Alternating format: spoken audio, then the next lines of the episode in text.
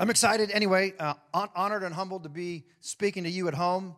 Uh, hopefully, you are um, being safe and being smart, being wise, and uh, hovered around your laptop, computer, smart TV, your phone. And um, we're going to have a good time today. Uh, you know, Easter Sunday is a day to celebrate. Um, Friday, Good Friday, was a day to remember him on the cross. And we will, we will look at that today, obviously, because you can't have Resurrection Sunday without Good Friday. And so we will look at that, what Jesus went through on the cross a little bit as well. But this is a day to celebrate who he is in our life, all right? So we're going to do something special today. We're going to have um, spoken word from Megan, couple, three spoken words, and so it's going to be really good. All right. So um, I also wanted to encourage you in this season of COVID 19 um, that c- continually walk in faith, hope, and love. This thing is coming to an end. I believe what the prophets have spoken that the Passover is the end of it and we will begin to see this thing turn. Now, sometimes it takes, just because God does it, it might take governments and authorities a little bit longer to catch up to the Word of God. So you might still see some lockdowns, but guess what? This thing's turning. I believe it. And uh, this, and, and and and how better a day? I mean, what better a day than on Easter Sunday, Resurrection Sunday, that this that this thing is turning. So we're excited, and um, we'll hopefully have a full church here in the next uh, few weeks. Is what we're hoping. So pray for that, because you guys need to be here. Yes, amen. Yeah, the forty yeah, people have spoken. So, so anyway, I want to do um, touch on that a little bit. So, like I said, Easter Sunday. Who would have ever envisioned on Easter Sunday, all across the world, churches sit empty? I put that on Facebook. I said I'm preaching to an empty church, and then of course some really spiritual people wanted to comment and make sure I knew that it's not empty because God is there. Amen. So we understand that. That's a given. This is a given. God is here.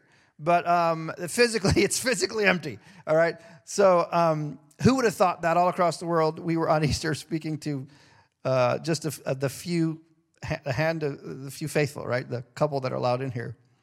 Um, and so, I'm having fun, dude. I don't know. Like I'm supposed to be somber today. Um,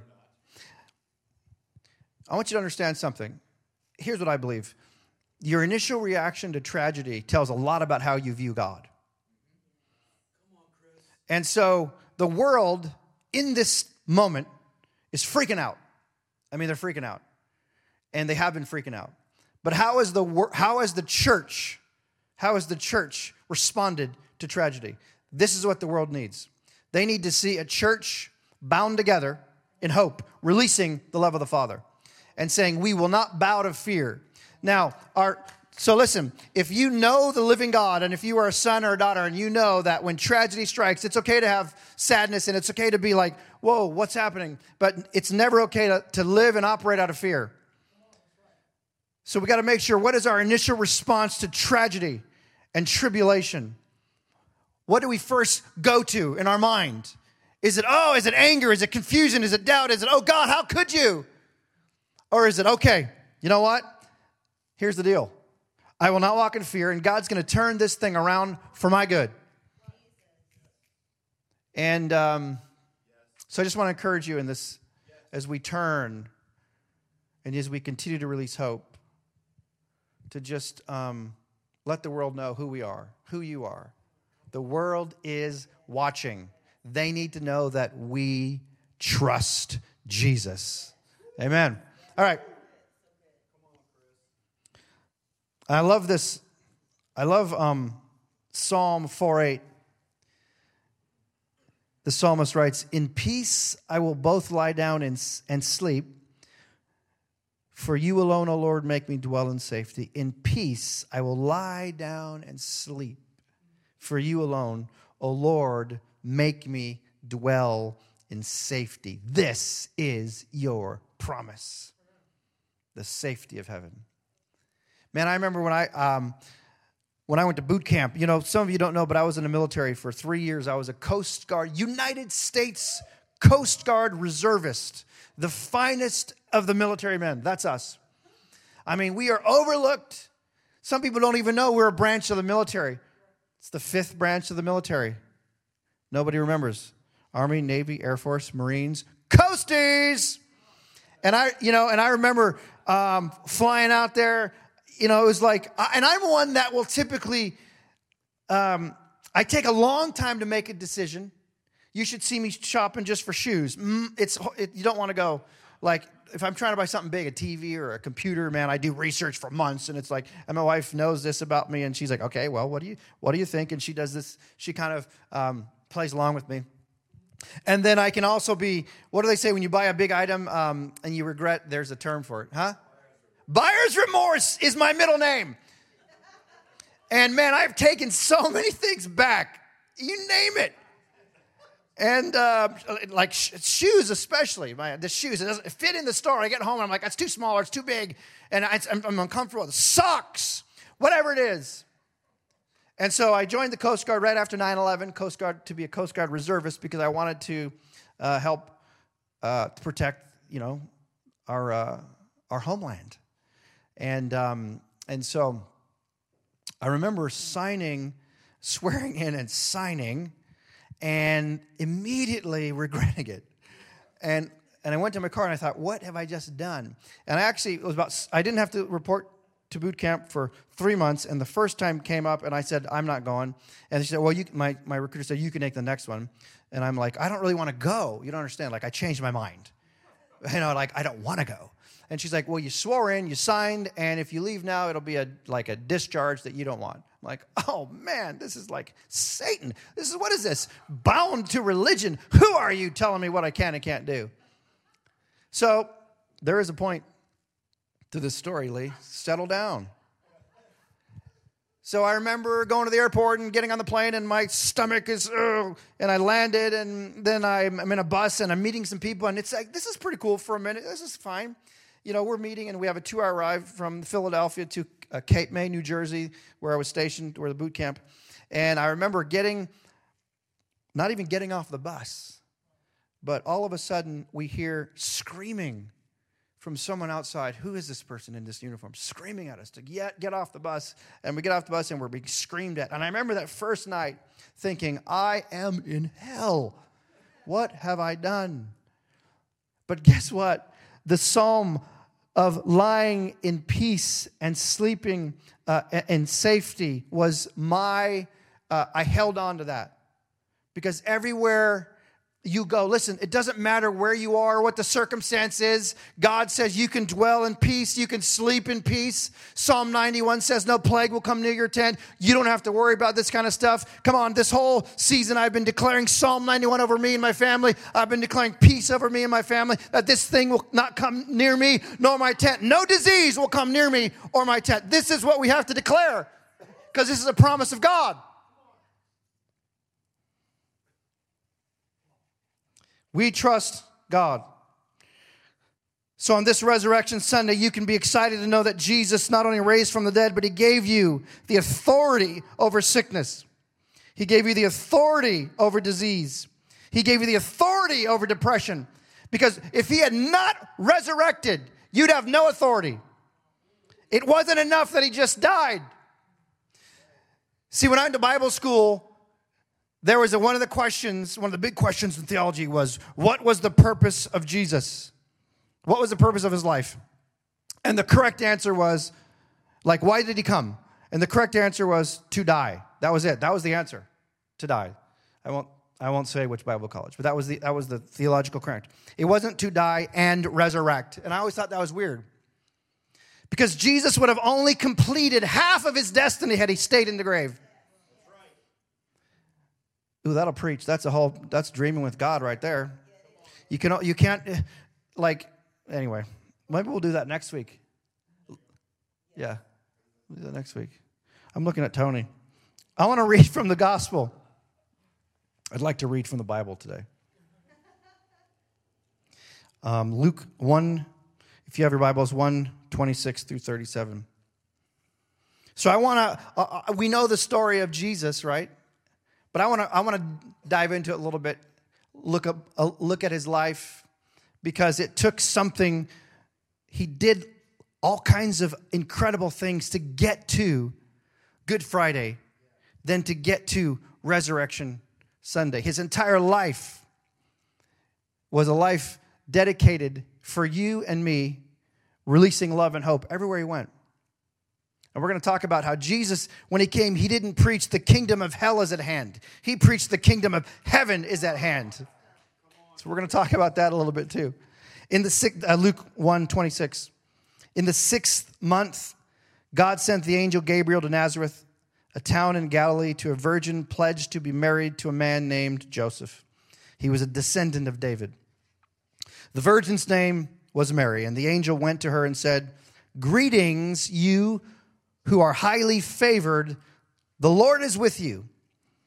And this next uh, scripture is very interesting to me. It says, Mary was greatly troubled at his words, and she wondered what kind of greeting might this be. But the angel said to her, Do not be afraid. You have found favor with God. You will be with child and give birth to a son, and you are to give him the name Jesus. He will be great and will be called the Son of the Most High. The Lord God will give him the throne of his father David, and he will reign over the house of Jacob forever. His kingdom will never end. How will this be? Mary asked the angel, since I'm just a virgin. The angel answered, The Holy Spirit will come upon you, and the power of the Most High will overshadow you. So the Holy One to be born will be called the Son of God. This is the beginning of the greatest love story ever written. I find it interesting that Mary was greatly troubled at his words, don't you? Here comes an angel of the Lord, Gabriel. Says, Sadie, you are highly favored. You are awesome. You are blessed. And you go, What? I'm troubled by these words.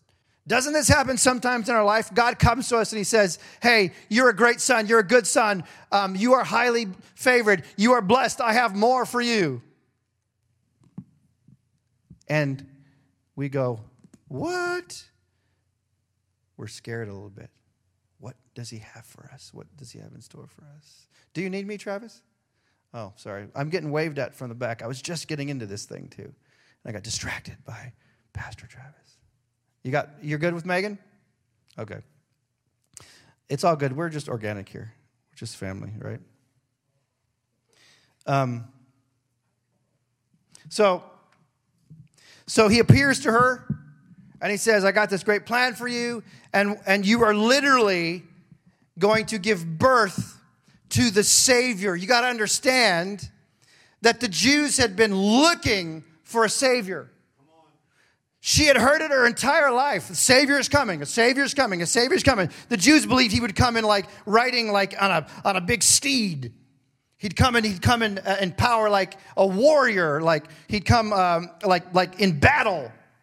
Yet, what he came as, when he came as a servant, that's why he was so shocking, because he came as a servant. And so Mary, her entire life, heard about this Savior that was coming. And then an angel of God, Gabriel, says, You are going to give birth to the Savior. His name will be Jesus. And she, she's freaking out, understandably, at this point. But could you imagine that? I wonder what Mary was thinking.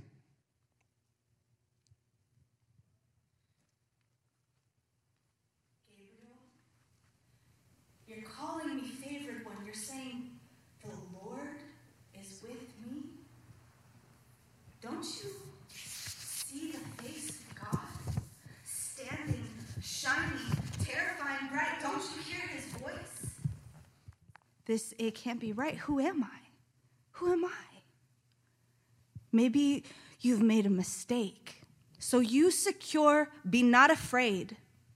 See, see. And so I see a better way that from my virgin parts to come a son that's God, not just human. My Lord, He knows. He knows my life is His in this realm and His. My soul will magnify the Lord. My spirit, yes, rejoices. He is He who saves. But now,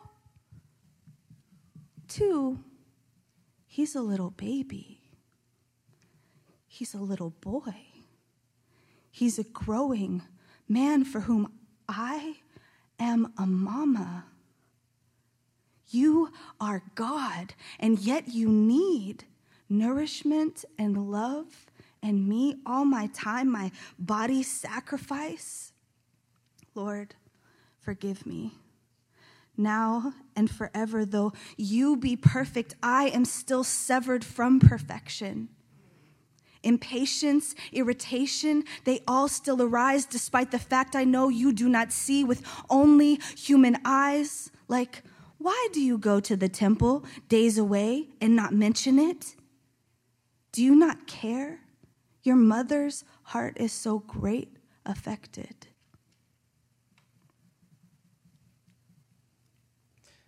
So Mary has this encounter with Gabriel, and then she gives, we know the story, she gives birth to Jesus and she raises this, the Son of God. And his entire life, as Jesus is walking the earth, he is, like we said, he is releasing the love of the Father. He is releasing the hope of heaven. And um, everywhere he goes, he heals the sick, he's raising the dead. I mean, this is incredible. The relationship that Jesus had with his mother was also really strong. There was, a, you know, a mother has a very strong relationship with her son or, uh, or, or her daughter, and um, even if you look at the first miracle that Jesus did, right? We know he's at a wedding, he's at a celebration, and they run out of wine, and um, they need more wine. And uh, Mary tells Jesus, "We need more wine." I mean, I'm paraphrasing the Chris Ritchie, you know, paraphrase. And he goes, It's not my time. My time has not come yet. He's, he's, saying, he's saying, Hey, this is not, I'm not doing miracles right now. And what does she do with faith? She looks to the servants and she says, Do what he says. And this to me is one of the most insane passages of scripture in the Bible. That the that Jesus, right? The Son of God, God incarnate, who had a schedule because he said, This is not my time. There, he, was, he had a schedule from heaven, he had an ordered path. And yet his mother says, In faith, do what he says. She knew that he would perform a miracle. And so, Jesus, Savior of the world, all knowing God, changed his entire course because of his deep relationship with his mother. This is the kind of relationship that Jesus wants to have with us, and we can have access to him in this way, where he partners with us. See, we don't only partner with him, he partners with us. Heaven actually partners with us. Do you, do you understand this? Like he changed his destiny, he, he excelled it, he accelerated it why? Because his mother asked. That's the love he had for her. This is the same love he has for you. And so he went through his life doing great miracles, the Bible says. In fact, we read that there were so many more miracles he did, they're, they're not even enough to, it would like fill up books. We only have a little taste of what he did. And the little taste is incredible. And yet Jesus says, because I'm leaving, you can do greater than I. This is our call. So that God would come incarnate as a baby over 2,000 years ago, declaring he was the Son of God. And look, he even said, he dared to tell Philip, if you've seen me, you've seen the Father. This was shocking. In fact, he calling God Father was shocking. But he says, if you've seen me, you've seen the Father. What does that mean? He, he's the exact representation of God. So if you have a view of God, like what Zach says, if your view of God is, a, is like more like Zeus, then you actually don't know Jesus. Because to know Jesus is to know the Father. This is why this the, the whole insanity of God uh, striking the world with coronavirus just upsets me. God sent a plague. I, have heard it more and more, and more recently on Facebook, and I, it's just so weird to me. God sent a plague. God sent a plague, and so that we could turn to Him. God sent a plague even on His like sons and daughters too, because uh, Christians are getting sick too. If you mean, if you want to go there, God didn't send it, but if you want to use that theology, it doesn't even make sense, because then you got to throw out Psalm 91, which is Old Covenant. You got to throw. So how much better are we in the New Covenant? You got to throw out. No plague will come near you. Why are Christians getting afflicted with this if this is a plague from God in the first place? Because it's not a plague from God in the second place. The devil comes to steal, kill, and destroy. The devil brings terror. The devil brings harm. The devil brings sickness and death. God brings life and life more abundantly. This is who he is. This is the story of Jesus. God incarnate, like I said, would come and he would say, You've seen me, you've seen the Father. It's hard for us to grasp this concept sometimes. And if you've seen Jesus and you've seen the Father, then you've seen the Holy Spirit because they're three that cannot be separated. That's why when Jesus went to the cross and said, Why have you forsaken me? He actually wasn't declaring that God forsook him. The greatest act of love we've ever seen was Jesus coming to earth, laying down his life by hanging on a tree and dying for you and me. And like I said earlier, when he came, I want you to know his message was a message of hope, was a message of heaven, was a message of love. I read this this week. I thought it was very interesting by a theologian called Richard Murray. I'm going to read part, parts of it. He says, How many times have we been sternly told by fiery evangelists and brimstone theologians that Jesus talked about hell far more than he talked about heaven? Jesus actually talked about heaven much more than he talked about hell. In the gospel, the word heaven is mentioned by Jesus over 120 times. Do you know how many times he mentions hell? About 15. But more than just that, consider the following verse, which describes Jesus' ministry starting after his return from the wilderness. From that time forward, Jesus began to preach and say, Repent, for the kingdom of heaven is at hand. What does that hand mean? It means it's right here, it's at hand. You can grab hold of it right now. The kingdom of heaven is here. Heaven was always his constant message. Here's the point. What's the point? I'm not saying there isn't a hell, or I'm not even talking about that. What I'm saying is the message of God, the message of Jesus is the message of hope and love. It's the kindness of God that leads people to repentance, not the wrath of God. And so Jesus' entire message was come, abide with me, repent, and turn from your sins. In fact, nowhere does Paul, the greatest apostle we've ever known, nowhere does he even mention hell in any of his letters. He's considered the greatest theologian of all of, of the entire New Testament. And of course, Jesus does refer to hell, of course, and gives us valuable information about it, obviously. But it was not the essence of his message. Heaven was and is the heart of the gospel. Now, I want to read a little bit in the scriptures too about Jesus going to the, to the cross. We're in John 18. I'm reading from the Passion. I'm going to just start. I'm going to, I'm going to probably bounce around, but just you can either listen or you can read. After Jesus finished his prayer, this is Jesus at the Garden of Gethsemane. He left with his disciples and went across to the Kidron Valley to a place there was a garden. Judas, the traitor, is interesting that the Passion says that he's the traitor, um, knew where this place was, for Jesus had gone there often with his disciples. The Pharisees and the leading priests had given Judas a large detachment of Roman soldiers and temple police to seize Jesus. Judas guided them to the garden, and all of them carrying torches and lanterns and armed with swords and spears. Of course, we know what happened. And it says, Jesus, knowing full well was about to happen, what was about to happen, went to the garden entrance to meet them. Stepping forward, isn't it interesting that Jesus, it says he went to meet them and he stepped forward? Isn't that interesting? Stepping forward, uh, he asked, Who are you looking for?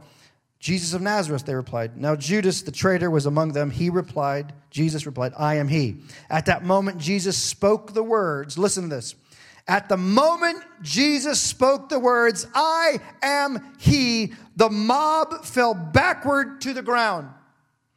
Do you understand the power in the words of I am he? I am the I am. The power in the words. The mob fell backwards. This is incredible. So once more, Jesus asked them. It's like uh, they fell down. It's like the evangelist goes, uh, "Pick them up." Benny Hinn does that. They fell down. Pick them up. Let's do it again. Right. So it says it says that um, they got up right, and, and then Jesus said again, "Hey guys, who are you looking for?" It's a loaded question. As they stood up, they answered, "Jesus of Nazareth." Jesus replied, I told you that I am the one you are looking for. So if you want me, let these men go home. He said, Let my disciples go home. And then he said, This to the fulfillment, the prophecy has been spoken. Father, not one of these you have given me has been lost. Suddenly, Peter took out his sword. Another dramatic moment in biblical history. Peter took, takes out his sword struck the high priest's servant, slashing off his right ear. Now, not all the Gospels tell us about the servant, but the Gospel of John tells us his name. And it says his name was Malchus. Now, this is interesting. If you do a little study, Malchus means king. Isn't that interesting? Perhaps at that moment of healing his ear, right? Because we know in, in, in, other gospels it says Jesus picked up his ear, uh, or that it, actually it grew back, right? His ear grew back. Um, it says um, that his name was Malchus, which means king.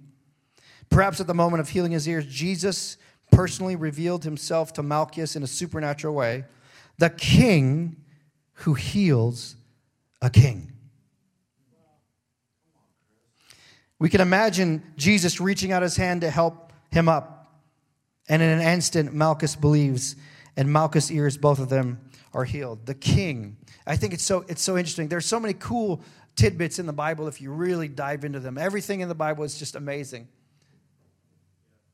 But Peter grabs his sword, his sword and just rips off the ears of a king, the ear of a king.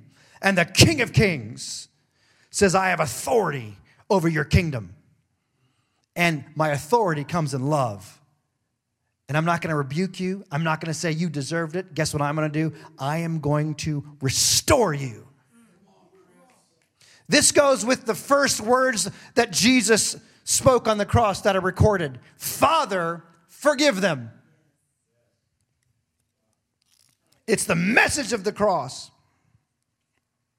So it says in verse 11 Jesus ordered Peter, Put your sword away. This is, this is the message of the cross, man. Put your sword away. Unless you're talking about the sword of the Spirit. This is the Bible, right? Um, and then he says, Do you really think I'll avoid suffering which my Father has assigned to me? And so then we know the story, right? He gets handed over to Caiaphas, then he gets handed over to Pilate. And then we know if you've, seen, if, if you've seen the, especially if you've seen the Passion of the Christ, that movie, just, you guys remember the first time you saw that movie? This has got to be 15 years ago, 10, 15 years ago, came out? Maybe longer, yeah. I remember sitting in the theater. In fact, I had heard people that had, that had seen it ahead of time said, You have to really be prepared to watch this movie. And I don't like subtitles. So I'm like, I don't want to go to a movie with subtitles, but I knew I had to see this movie. And it didn't even matter. Like, it, I was just drawn into it. And I remember sitting in the theater weeping. The scene where he's hanging on the cross. And it was so real. And I really think that God, I really think that the Holy Spirit was in that movie as far as with them and to, to, uh, portray a very accurate representation of what actually happened. You know why I know that? Because the way it moved people. because people went running out of the theater getting saved. I mean, they did. They were, and I was bawling. I got saved again. I was repenting again. This is Jesus on the cross for you. It has been, it is believed to be one of the most, the, one of the worst ways you can die is to hang on a cross. A cross that was made for criminals, the innocent king died on. Think about it. What was his mother thinking? His own mother had to witness her son, her innocent son, being completely terrorized on a cross. What went through her mind?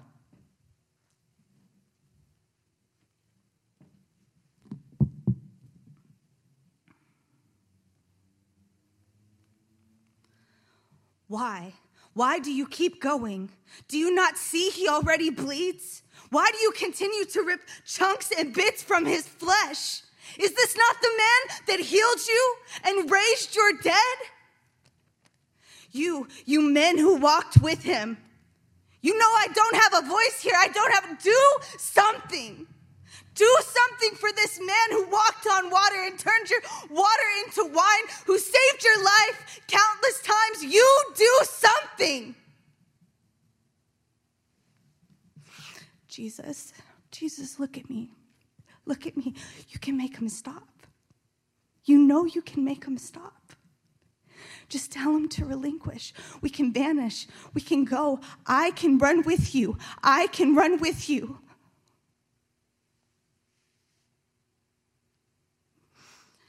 And now he hangs and bleeds and can hardly speak. And now he cannot breathe. You, you, I, you brood of vipers! Your father is the devil, you brood of vipers! Look what you've done to him! Look what you've done! You've taken him from me. You've taken him away.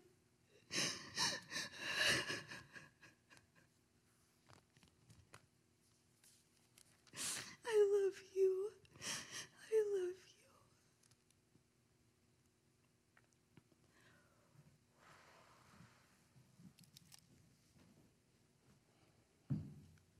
It says Jesus carried his own cross out to the city to the place called the skull, which is also known as Golgotha. And there they nailed him to the cross, crucified with two others. The mockery. And he says on that cross, Father, forgive them. They don't know what they're doing.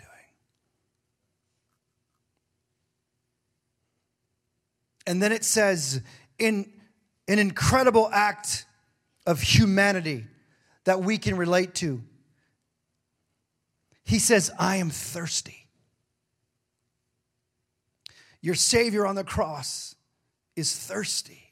And it isn't interesting that this is the same, this is the same Jesus who we read earlier in the Gospels, offering his, his life to the woman at the well and saying, You can thirst no more. Come to me. I will quench all your thirst. And this is the same Jesus that now says, I am thirsty.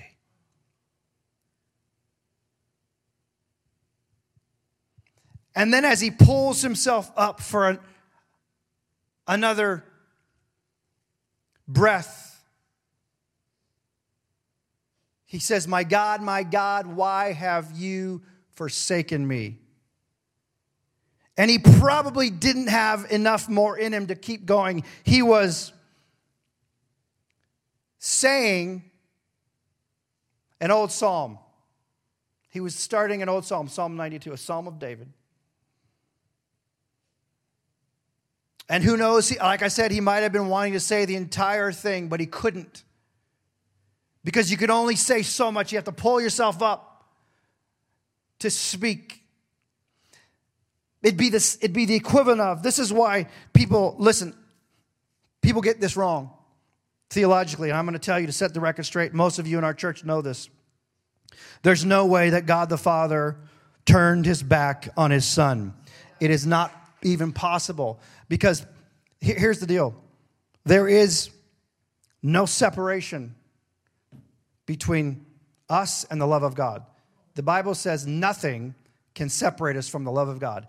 If that is so clear, then how in the world could God, who is love, not a characteristic, it's not one of his characteristics, he is the essence of love. Love is actually God. How could then love turn his back and separate from his son? It's actually impossible. There's never been a separation between the three. And if you read the psalm, Psalm 21, a psalm of David, in the middle of the psalm, he says, God never turned his back on him. This is the message that Jesus was saying. It'd be the equivalent today of me starting a song, Amazing Grace, how sweet the sound, and I just stopped. And your mind immediately goes to start singing it, and you know exactly what the rest of that song is. It's the same thing. He was declaring the Psalm of David that my God has not forsaken me.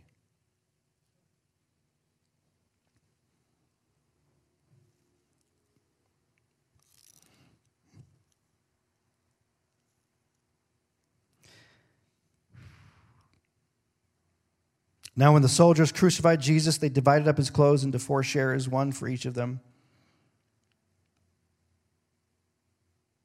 It says, Mary Jesus' mother was standing next to his cross along with Mary's sister. So when Jesus looked down and saw the disciple he loved standing with her, he said, Mother, look, John will be a son to you. And then he said, John, look, she will be a mother to you. From that day on, John accepted Mary into his home as one of his own family.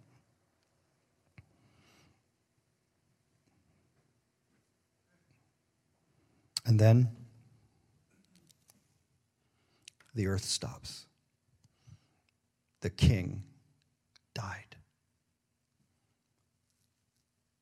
And as hell rejoiced, heaven knew what was coming. We'll give you three days of celebration. That's it. For the entire eternity, you get three days. You can celebrate. That's it. Because guess what? Sunday's coming. It's, a, it's like the worst nightmare. Sunday's coming.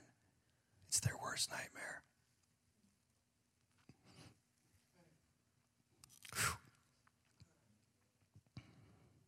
The very early Sunday morning before sunrise, Mary Magdalene made her way to the tomb. And when she arrived, she discovered that the stone that sealed the entrance to the tomb had been moved away. She went running as fast as she could to go tell Peter and the other disciple, the one Jesus loved. She told them, They've taken the Lord's body from the tomb and we don't know where it is. Then Peter and the other disciples jumped up and ran to the tomb to go see for themselves. They started out together, but the other disciple outran Peter and reached the tomb first. He didn't even enter the tomb, but peeked in and saw that the linen of the clothes were lying there. Then Peter came behind him and went right into the tomb. He noticed the linen clothes lying there, but the burial cloth that Jesus um, had on his head had been rolled up and placed separate from the other clothes. Woo! Then the other disciple who had reached the tomb first went in, and after one look, it says, he believed. They, under, they hadn't understood the scriptures prophesied that was destined to, to, to rise from the dead. Puzzled, and Peter, the disciples, then left and went back to their homes. Mary arrived back at the tomb broken and sobbing. She stopped to peer inside, and through her tears, she saw two angels in dazzling white robes sitting where Jesus' body had laid, and on the head and one on the feet. Dear woman, why are you crying? They asked. Mary answered, They have taken away my Lord, and I don't know where they've laid him. She turned around to leave, and there was Jesus standing in front of her. She didn't recognize him. He said to her, Dear woman, why are you crying? Who are you looking for? Mary answered, thinking he was only the gardener, Sir, if you have taken his body elsewhere, tell me, and I will go. Mary, Jesus interrupted her, turning to face him. She said, Rabbi.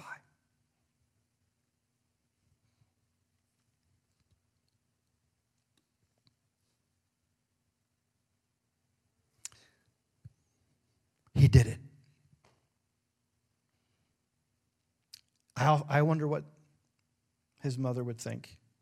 We don't have any recording of Jesus and his mother, but I wonder what she would have thought seeing her resurrected son.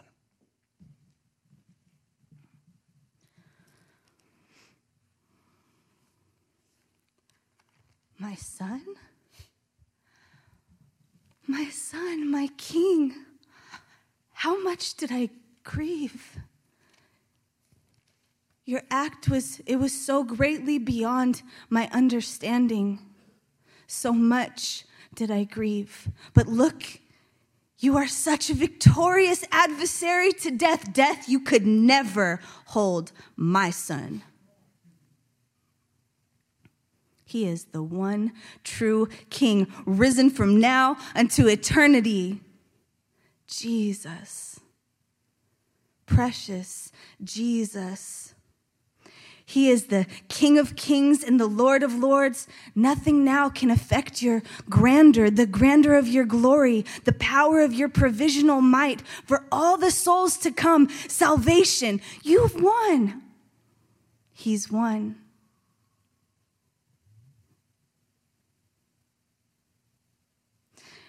And though you've come through my womb, I look now and see the Father, our Father, in you. Can it be that though you are my offspring, you've come to father me? I love you. I love you now and forever as you go into eternity. I love you as my son and my king eternally.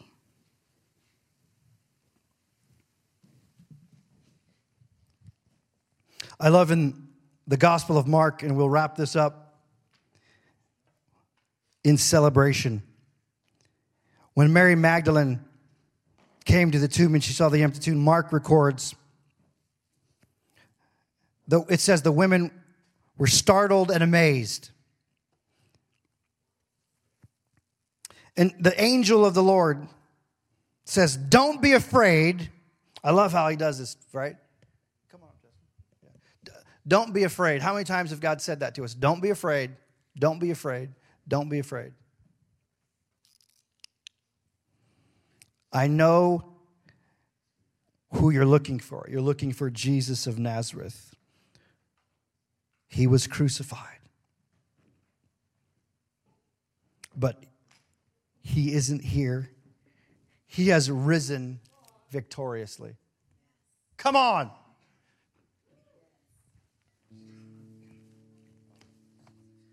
He has risen victoriously. Listen. This God, Son of God, came to earth in human form. delivering a message of love and life and courage and grace and hope, saying the kingdom of God is at hand, which means it's right here in front of you. He said, If you've seen me, you've seen the Father. Miracle after miracle, the Bible says. There are verses in the Bible that say everyone he prayed for were healed. Woo! Come on, Sadie, get up here and come on, band, let's go. We're to we're to end with this seas of crimson again. Victoriously. But he took on the form of man, and something we don't understand. Fully man, fully God. We still don't grasp it, right? And it says he became sin for you, tortured, beaten, laughed at, spit on, betrayed. In fact, the betrayal was so deep, not only was it just Judas, one of his trusted 12, but the same people that a week earlier had cheered for him on Palm Sunday. They had cheered for him. This is our Messiah. The same people. The next week, as he hung on the cross, cheered at him and said, Crucify him. And on the cross, he says, Father, forgive them. They don't know what they're doing.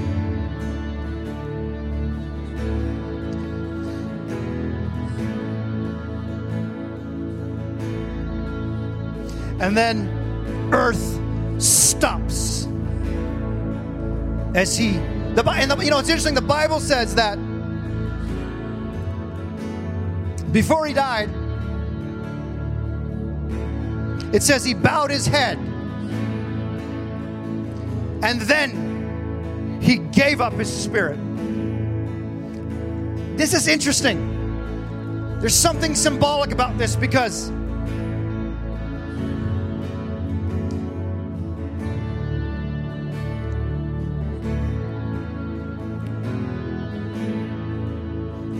Listen, and then the Bible says, come on, for three days as the earth shook,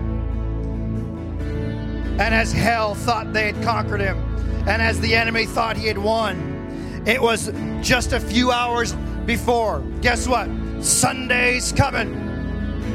And on Sunday, they went to the tomb, and their God was gone. He wasn't there. And look, you guys ready? And here's what the angel says